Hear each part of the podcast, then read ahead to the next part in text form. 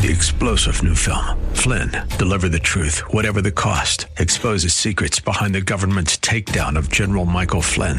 Flynn knew what the intel world had been up to. He ordered the first audit of the use of contractors. This set off alarm bells. He told the truth. He was the most dangerous person for Donald Trump to hire. They had to get rid of Flynn. Flynn, deliver the truth, whatever the cost. Available now. Watch it today. Go to salemnow.com. Salemnow.com. Live from Northern California, it's Lifeline with Jesse Gistand. He's the host of Way of Grace, a pastor and a community leader. He's a teacher and an inspiration. He's Lifeline's own Jesse Gistand.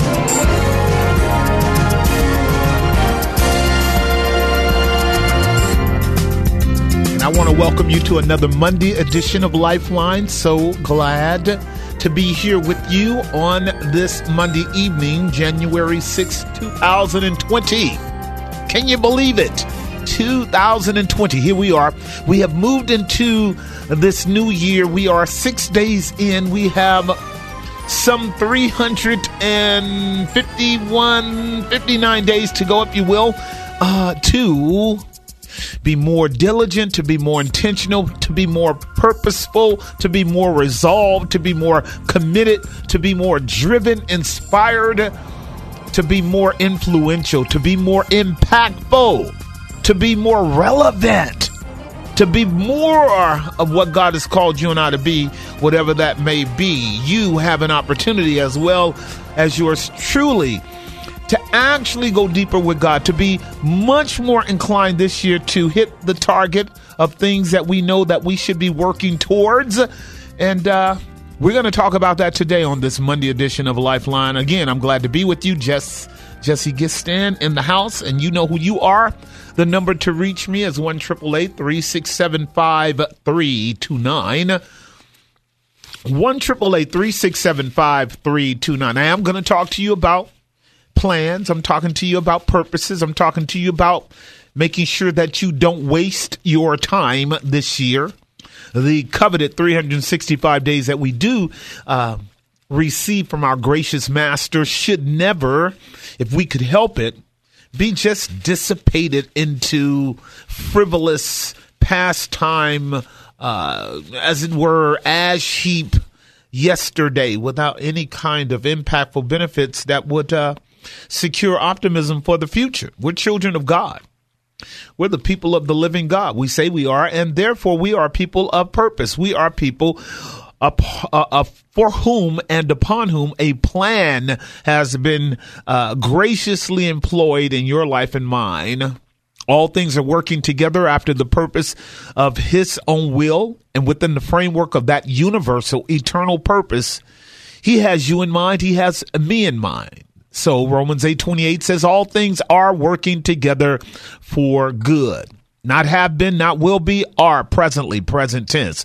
All things are presently working together synergistically between God's authority and his resources and his power driving events in the world, doesn't matter what they are, they are designed to work towards our good and his glory.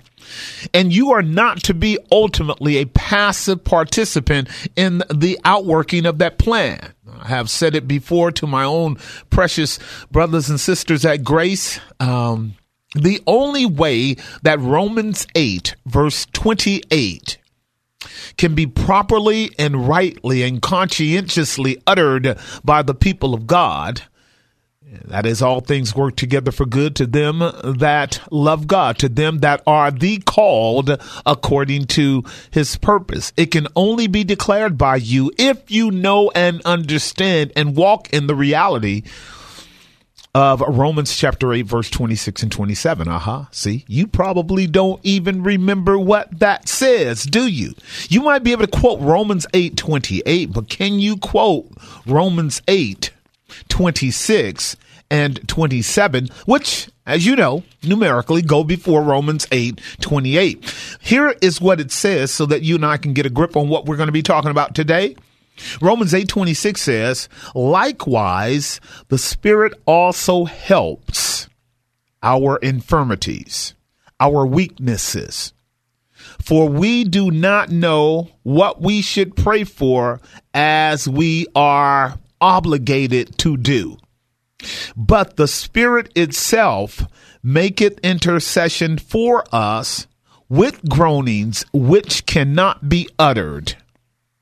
Now we have the context for verse 28. Therefore, all things are working together for good to them that love God, to them that are called according to his what? Purpose. So now let me give you a larger vision of how to comprehend verse 28.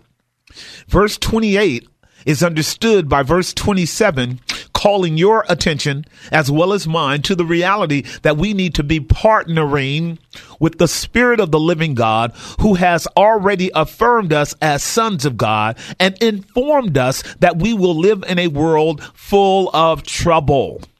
He has, he has affirmed our sonship. He has informed us of suffering and he has entered into that twofold work that I have taught many of you before about. One is he is our helper. Our helper. He comes along to help us in our weaknesses. Inherent in verse 26 is the people of God do not always know what to pray for, even though they are obligated to the task of prayer. That is your priestly duty. That is my priestly duty. And I really thank God for this privilege of praying to Him and praying by Him. In other words, the people of God are not simply praying alone. According to Romans 8 26, the Spirit of God is interceding for us and with us and through us so that you do not look at Romans 8:26 as somehow the spirit of God over there praying while you're over here praying. No, the Spirit of God is working through our prayers. He is exciting our prayers. He is driving our prayers. He is initiating our prayers as providence is forcing upon us circumstances that would lead us to have to pray. Every day, you and I are dealing with issues and matters and trials and challenges and events and obstacles and duties and obligations and all sorts of things that require us to actually give an answer, practically or rhetorically or whatever. We are people of obligation. And we find daily that we need God's strength to be able to do what God has called us to do. First of all, because of our weakness. That's what verse 26 is saying. We are weak. Astheneo, the Greek word means that we do not have the necessary strength to actually execute the duty the way that it needs to be done. It's often where we find ourselves clearly missing the mark or coming short of being able to accomplish the goal. Well, that's because God never meant you, child of God, to do what He's calling you to do all by yourself. He gave you a helper. That helper is the spirit of the living God who comes alongside of you, buttressing up against you on the opposite side of your issue in order to help you lift that issue up and get it moving or remove it out of the way. He is that sunalambano, that in, individual who comes alongside of you, engages with you in that trial. He receives your challenges along with you, not taking it from you. Please hear me now. He does not take your obligations from you. He comes along to help you with them. I unpacked this for our, our church at Grace several months ago. The goal of the Holy Ghost is not to take your problem from you.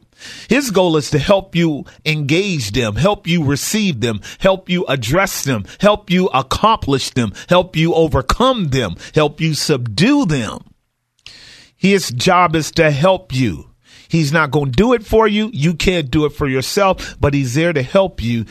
And that's what is meant when the scripture says God will make all grace to abound so that you and I can do everything that God has called us to do. I can do all things through him who what? Strengthens me, strengthens me. So Christ graces us by his spirit to be able to move forward in the task that we understand innately we have no ability in ourselves to accomplish. Y'all following me so far? The second thing that he does is intercede. And this is where you will discover whether or not you really are a child of God or you may just be talking about it.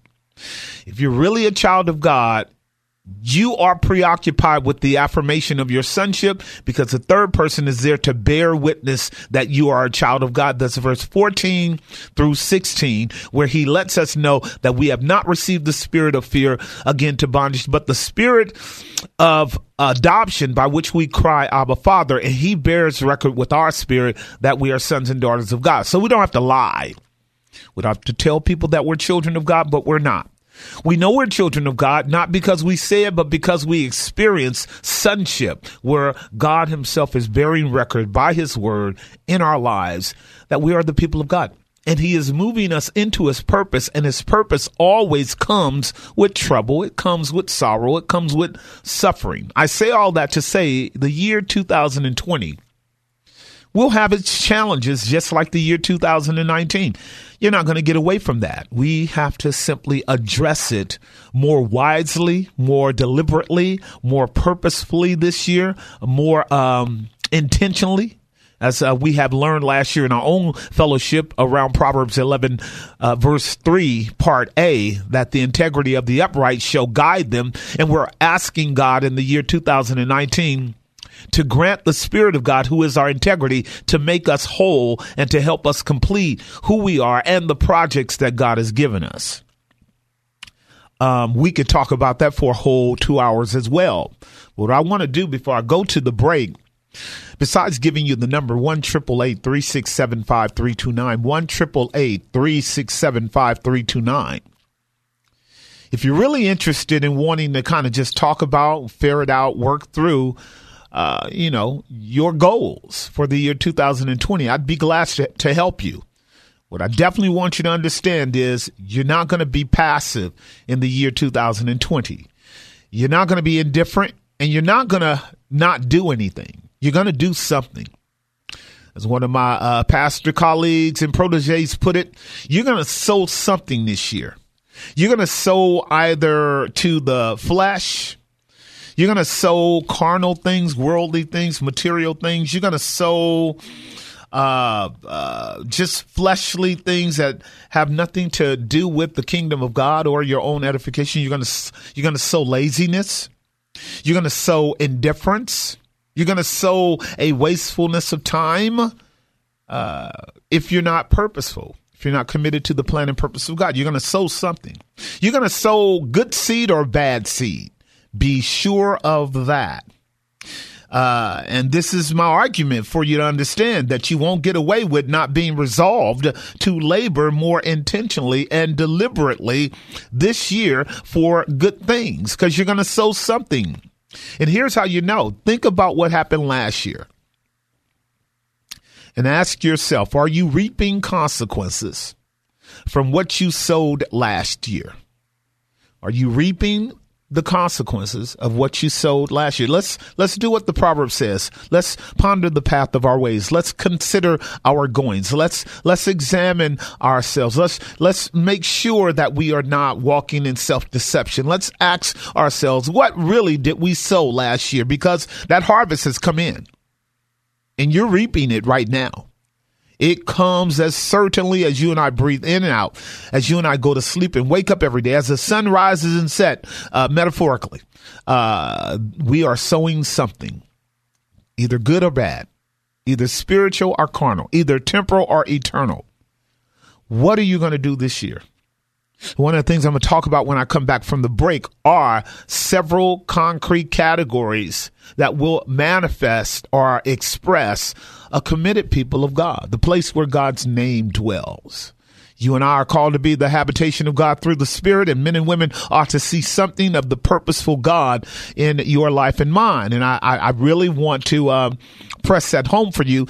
And in doing so, here's what my benefit will be for you. Whether or not you accept what I'm saying and embrace it and walk in it or not, it's going to show up in your life. What I'm going to talk about today is going to show up in your life over the next 12 months. My hope is that you will be committed with me to be resolved to move forward in obedience to God and become what God has called all of us as children of God to be I'll talk about that after the break. 1 3675 329. 1 3675 329. The number to reach yours truly, Jesse Gistand, in the house with you to talk about the things of God and to edify and build up the body of Christ and to warn us. To make our calling and election sure. I'll be right back.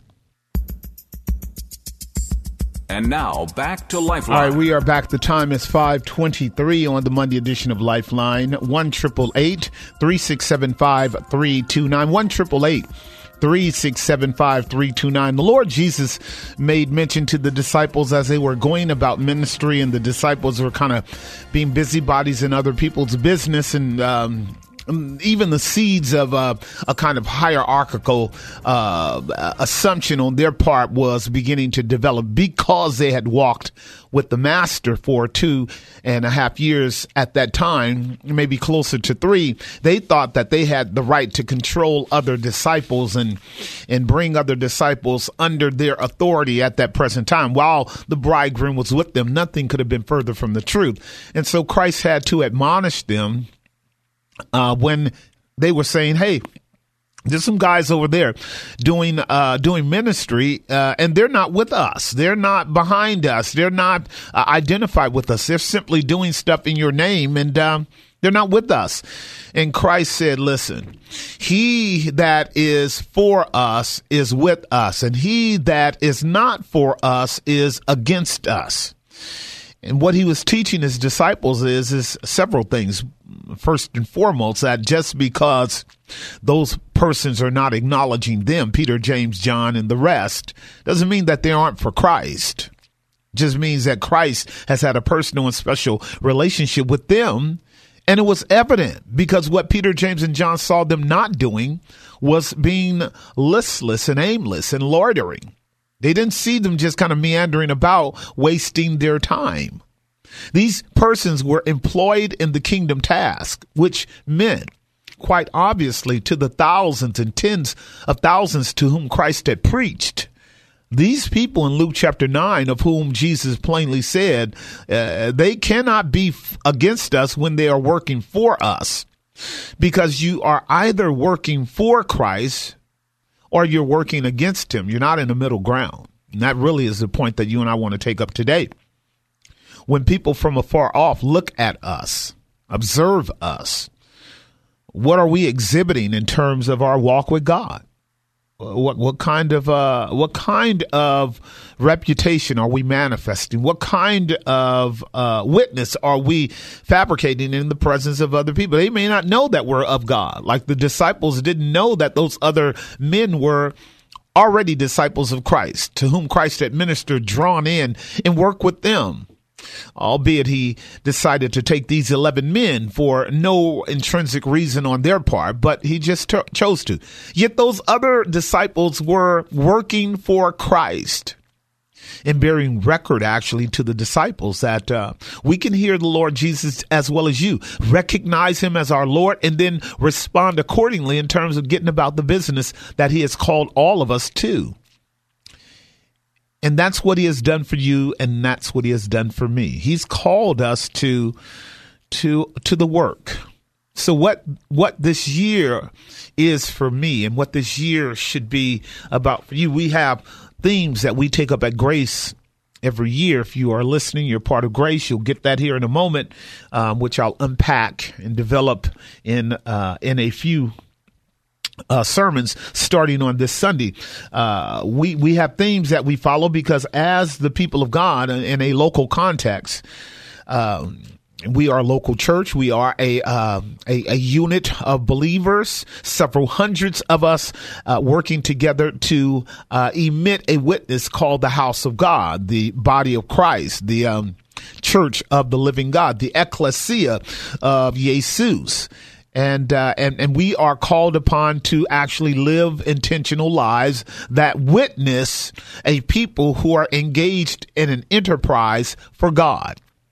For us, this New Year's theme, driving our trajectory trajectory for the next like I said, 365 days, 359 days, uh, uh, to be exact right now, will be co laboring together with God. Co laboring together with God is going to be our theme for this year. This is Second Corinthians 6, verse 1. If you will, listen to it. We then, as workers, the word can be translated co laborers together with Him, literally with God. The context is clear.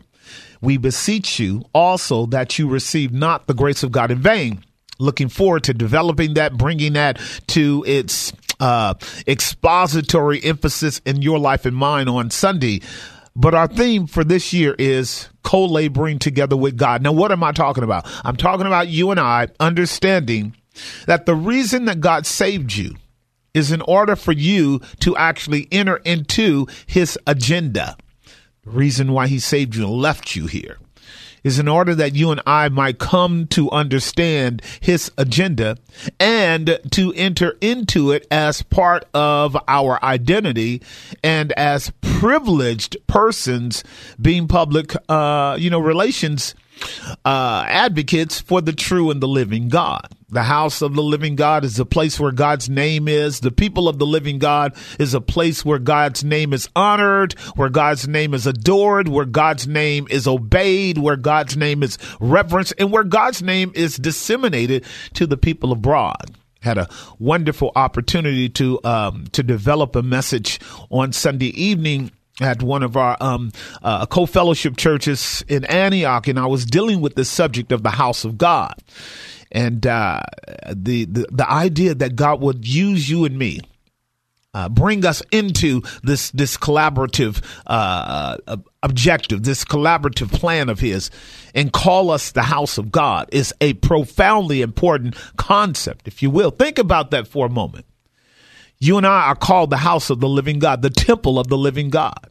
That's no small nomenclature. That's no small title. That's no that's no that's no kind of frivolous identity marker. That's absolutely profound when you consider the imminent nature of the infinite God himself, eternal God, in all the fullness of his ontological uh, enormity that he would call you and I his house. That's a place where he dwells. It's a phenomenal thought, thought that you would be the dwelling place of the Most High God. Well, why would he do that? Just so you can just have the privileges of a personal and private communion with him? What is this just about a closed door meeting between you and God? Where uh, the presence of his Shekinah glory, that can be uh, translated his redemptive glory in Christ, Christ in you, the hope of glory, is to be hid under a bushel? Have you read anywhere in the Bible where God meets a man or a woman or a family or a people group? And that thing did not break out into a massive witness to everybody around them? So that's what I want to unpack a little bit for you today. I want you to know that God never has entered into the life of an individual, the life of a family, the life of a tribe, the life of a nation without it serving this one ultimate purpose. The advancement of his name, the advancement of his fame, the advancement of his glory and his honor and his dominion, the advancement of his redemptive purposes and claims, and for you and I to be called co laborers together with God means that we need to wake on up, realize our privileges, and ask God to help us understand the identifying markers that constitutes being just that co-laborers with God. I've got seven. I've got seven terms I want to share with you. Seven. And I want to hear from you on this. 1 367 5329. 1 367 5329. The first one is collaboration. Collaboration. All right. I want you to think about that. Are you a co laborer with God? Are you a co laborer with God? Come unto me, all the all ye that labor and are heavy laden, and I will give you rest. How does he give you rest? Take my yoke upon you. That means enter into a relationship with me where you're yoked to me and I'm yoked to you. And now you all of a sudden have the kind of necessary support and strength and resources that you never ever had before. But that brings you into a whole nother mission because now that you're yoked to Christ, Well, you become a, a co laborer together with him, and you no longer are just doing your own thing. A co laborer. What does that mean for you, a co laborer? When we come back from the break, I'm going to unpack seven concepts around what it means to be a co laborer for Christ. Since you are the house of God, you are the body of Christ, you are the church of the living God, you are the bride of Christ, you are the witness of Christ, you are the son and daughter of Christ. You are a child of the Most High God. You are the family of the living God. What does that mean? And how do you plan on affecting this glorious privilege for yourself this year in the year 2020? The number is 1 367 5329. 1 367 5329. How do you personally co labor together with God in His agenda? Give me some tangible evidences as to how you do that and how you're going to do it this year. 1 367 5329.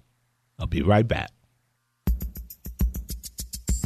And now back to Lifeline. We're back. The time 538 on the Monday edition of Lifeline. 538. The number to reach me 1 367 5329. Um, we've been talking about how important it is for you and I to be able to make sure that we are walking in God's will, making sure that we are uh, doing what God is calling us to do. I think the way that our master put it constantly in the word of God, you know, he that doeth the will of my father, him my father will honor, and I will honor him. That term, doing the will of God, is replete within the framework of Matthew, Mark, Luke, and John, and largely Matthew and Mark and Luke, even though you see it again in the Gospel of John as well. What Christ is stating as he talks about doing the will of God is referring to men and women who have come into an awareness of the enterprise and plan and purpose of God and have yielded to God as being one of His and therefore identified with God in His plan and in His purpose. One of the things I have discovered for many years now as a pastor is that, particularly in the West, particularly here in the United States. I don't know how uh, uh, what the differentiation is between California and let's say the East Coast, New York, and all the other states in between. But what what what has become abundantly clear in many ways, you guys, is that people have been kind of taught a Christianity that allows them to take on a kind of sole proprietorship. You know what that is? It's when you adopt a business model where you are the owner and you are uh, the worker, you are the sole uh, embodiment of that business, and uh, there is no real collaboration with you and others. You are sole proprietor. I was that way for many years in running my own business. It was a very small business where I could do most of the work myself, and therefore did not always have, infrequently, I did a team of workers engaging in big projects that would require the name of our company and therefore an advertisement that would spread abroad as to watch this. The collaborative effort of several persons synergistically working towards accompli- accomplishing a common goal in terms of the objective before us well, when it comes to the kingdom of God, God has always called men and women alongside of him of him to enter into that kind of massive project where God uses them, works with them, works through them to advance his name and glory.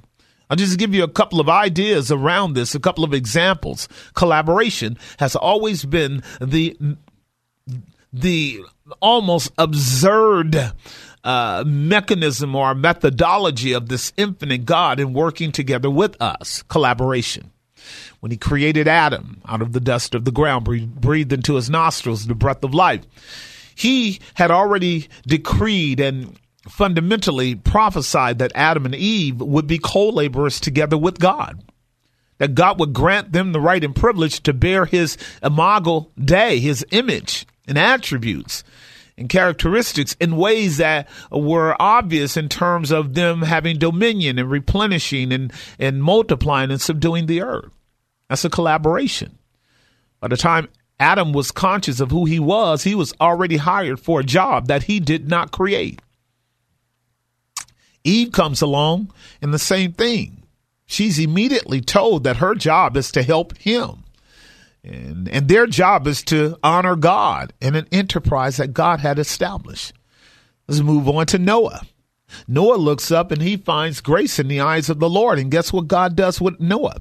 Brings him into a collaborative joint effort, a synergistic uh, task of, of mutual cooperation, not equal, but mutual, meaning God is the heavy lifting one on the side of the plan because it's his plan.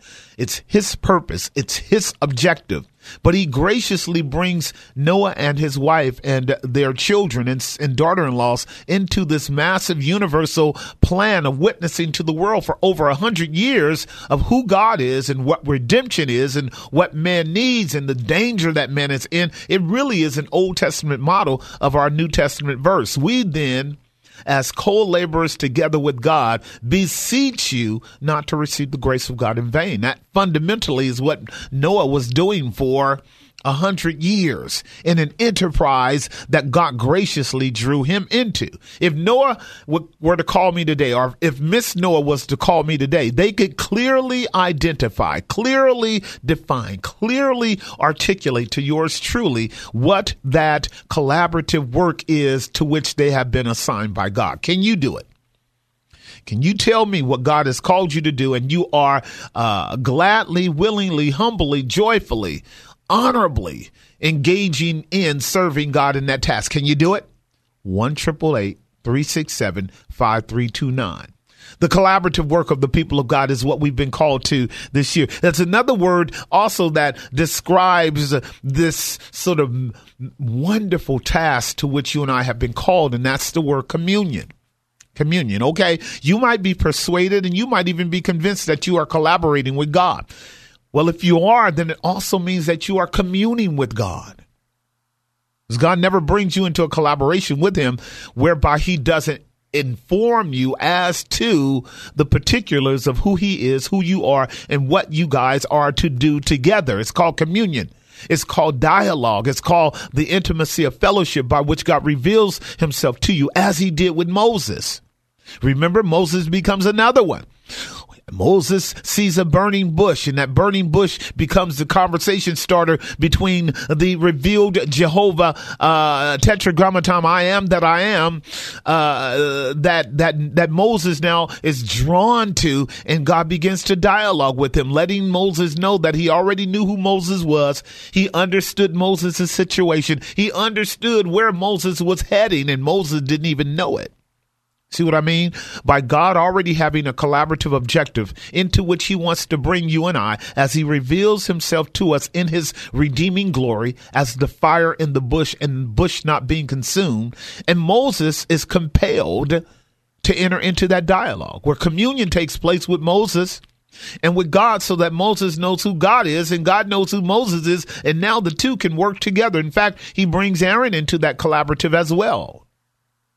Does he not? And they too become the means by which national Israel is brought into this larger collaborative with God. Next thing you know, in about a year and two months, God has a nation that he had predestined before the world began and chose in his electing love to bring out of bondage from Egypt and into the wilderness so that he could commune with them, fellowship with them, reveal to him, to them who he was, and then bring them into a land called Palestine by which they could be witnesses of the true and the living God in this thing that I'm sharing with you called the collaborative process into which God is calling us. It requires communion with God. In this new year, you are to collaborate with God. In this new year, you are to commune with God. God says, come unto me. God says, let's reason together. Though your sins be as scarlet, they can be white as snow. God makes it very plain that he doeth nothing but that he reveals it to his servants first. The secret, the mysteries, of the true and the living God are with them that fear him, and he will show them his covenant. Are you entering into that kind of fellowship with the true and the living God where he is revealing to you what the gospel is and all of its concrete factors and revealing to you your gifts and qualities so that you can engage them for God's glory? You are called to be the light of the world. Your light must not be hid under a bushel. Are you hearing me? One triple eight three six seven five three two nine. I've shared with you two of the manifest expressions of a person or people who are intentional about their walk with God, being called the house of God, where God's name dwells, where men and women can ask you of the hope of the calling which is within you, and you responding with a clear, articulate, full, voluminous knowledge of who God is and who you are in God, so that that person might very well become a collaborative as well collaboration, and communion. We have five more to go. I'm going to take a break. When I come back, we'll continue our topic on the Monday edition of Lifeline. No one has called yet. 1 367 5329. 1 367 5329. Are you collaborating with God? Are you communing with God since you are a child of God? I'll be right back. And now back to Lifeline. The time 552 on this Monday edition of Lifeline, January 6, 2020. How my how time flies. By the way, one of the things that you see going on, the kind of chatter in the news today, is around what our Lord said in Matthew 24. Be very careful that there shall be wars and rumors of wars. Uh, see to it that you be not troubled. That's what our master said. Don't let the the kind of political harangues that you hear, you know, seasonally occurring, uh, ramping up, and and and the kind of warmongering speech that you hear occurring. Don't let that distract you, child of God. Um, be very careful not to collapse into the kind of political uh, rhetoric that that Colin Kaepernick has done. Now, uh, it's it's tragic. His well-meaning uh, if you will, uh, exhibition of uh, of uh, disapproval of of abuse uh, on the part of police officers towards African Americans and people of color was a valid, valid, valid right of his freedom. But but with all of us, our rights and our freedoms come with consequences when they are not dealt with in the most discreet way just make this plain to you. I'm not going to at all go into what he said because I really don't care. Didn't really hear much of it. I did see uh, clips of it, and I understood that he has now developed a kind of a worldview and a kind of um, uh, perspective, epistemology, if you will, on America and the world that basically dangerously puts him into a category with a lot of people who could be almost rightly viewed as America haters. Be very careful, child of God. I'll say this with all earnestness that the banner that you raise up for men and women to see is not a banner of politics. That dialectical process will always extinguish the gospel in your life. The flame that you are lit by, that drives you, that compels you, that excites you, that, that impassions you to talk about this, that, or the other, must be a flame that's rooted in the true and the living God. And again, his collaborative effort, his collaborative plan. Do not be driven by, fueled by, impassioned by things that you don't know or institutions and propaganda and conversations of which you cannot win for yourself or for God. When I listen to uh, Kaepernick, I do not him be, hear him being an advocate for Jesus Christ. I do not hear, hear him being an advocate for the true and the living God. I don't hear him being an advocate for the word of the living God. As as as uh, as much as he may speak for many different people on the planet, this is very clear. He is not speaking for the kingdom of God. And therefore, as I'm listening to uh, this kind of rhetoric about what happened with uh, with the military uh, leader uh, um, Salami Salumi, I, am really concerned about how how people will begin to have a conversation around it. I mean, this is exactly what Kaepernick did he took up this matter concerning Qasem Soleimani, uh, Soleimani, that's his name, Soleimani, uh, and began to uh, indict our government, our nation, and the president as uh, having assassinated this guy. And he begins to use terms like imperialism and, and, and, and, you know, domination and all that. Be very careful, child of God, that you don't collapse into that kind of rhetoric. Don't let uh, the media actually pull you into sides on this. Don't let the media distract you from the most important thing that you've been called to. Don't let the media trap you in its diatribe of a left right argument. Okay. Don't do that. Don't don't be for Kaepernick or against Kaepernick. Be for Christ. Please understand what I'm saying. Don't don't be for the president or against the president. Be for Christ. Don't be for the West or against the West. Be for Jesus Christ. That's the best way to to to capture this. When our Lord made it very plain, my kingdom is not of this world. He began to teach the people of God, the disciples, an ethic of life a framework of understanding the priorities of a, a biblical worldview, a, a morality spectrum that they understood required more than taking up arms and fighting against nations. Now, all of that still is under the rubric of our sovereign God. He is the judge of all the earth. He is the ruler of all the nations. He raises up kings. He sets down kings. We know this.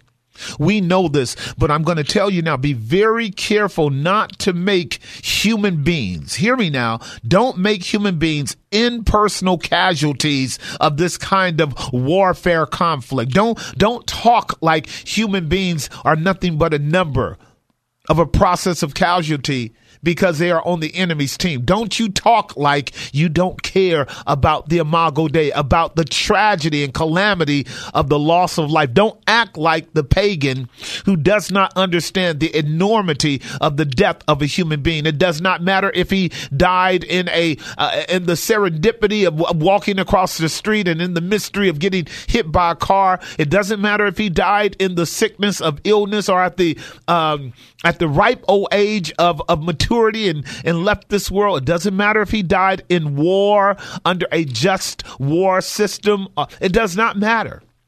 It does not matter. If he died outside of Christ, that is an eternal tragedy. It is a calamity of the greatest sort and for the people of God to collapse into a kind of minimalist view of human beings just because it's popular to do. Uh, you know what you're doing? You're being derailed. You're being distracted. The job of the people of God as the house of God, having entered into a collaborative process with God and communing with God, is to prophesy, is to preach, is to proclaim the lordship of Jesus, is to to proclaim the truth of the word of God, is to let the world know that the one true and living God who sees all of this has ordained all of this. Is engaged as is engaged in all of this on a number of levels that is eminently above your your ability or minds to truly scrutinize the Lord very clearly made all things for himself, even the wicked for the day of evil. Very clearly, all things are working together after the counsel of his own will. We fully understand that God hasn't left this world alone.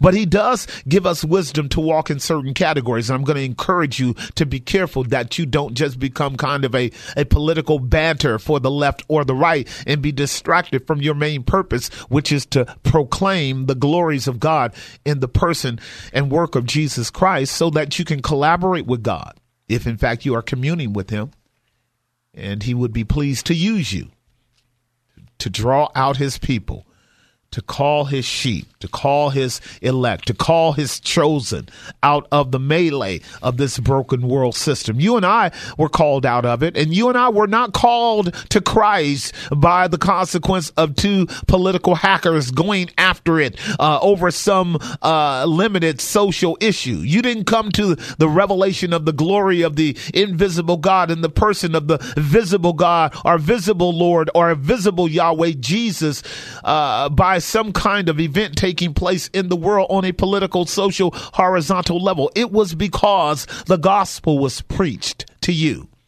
It was because someone was persuaded to maintain collaboration with God, communion with God, and the thing that was fitted in their lips was who God was in Christ, revealing his redemptive, reconciling, restoring beauties in salvation to you. And that thing became relevant to you. You discovered that you had a Savior. His name was Jesus. And it completely reformed you, transformed you. and put you on another course. I'm saying to you, don't leave that course. Don't be distracted. Don't leave that course. Don't be distracted. You run this race well, as we said last Monday looking unto Jesus, the author and finisher of your faith. You let him be your tupas, your model, your example. Let his faithful disciples be your tupas, your model, your example. Let those who faithfully serve the cause of Christ in this world with all the voices you are hearing. And there are so many voices you are hearing, so many images, so many idols, so many icons to which you could, uh, you know, uh, fall, fall down, bow down and worship if you wanted to. No, there's only one worthy idol icon to worship, and that is the visible Yahweh representing the invisible Yahweh in the person of the God man Jesus Christ, who is the revelation of the invisible God, the image of him who is pure, perfect, and holy as he has revealed himself to you, be compelled to be transformed into his image and likeness and be as he was in this world about his father's business. So we'll get to our third point after I take this break. We've already dealt with collaboration. We've dealt with communion. I'm going to deal with the concept of consecration when I get back. Gonna hurt a little bit, but we need to hear it. If you and I are going to enter into this collaborative process with God and be the means by which the world comes to know this glorious God who, who brings us into communion and fellowship with us because he loves to talk to us and then through us to others, you're going to have to understand what consecration is all about. I'm going to share it with you when we come back from our break. The number is 1 367 5329. 1 367 5329. Are you intentional this year about serving with God collaboratively in the purpose for which He has called you? Or are you carving out your own agenda, engaged in your own plan, doing your own will? Caught up in your own thing, telling God what you're going to do, doing what you're going to do without even telling God what you're going to do. 1 367 5329. I'll be right back.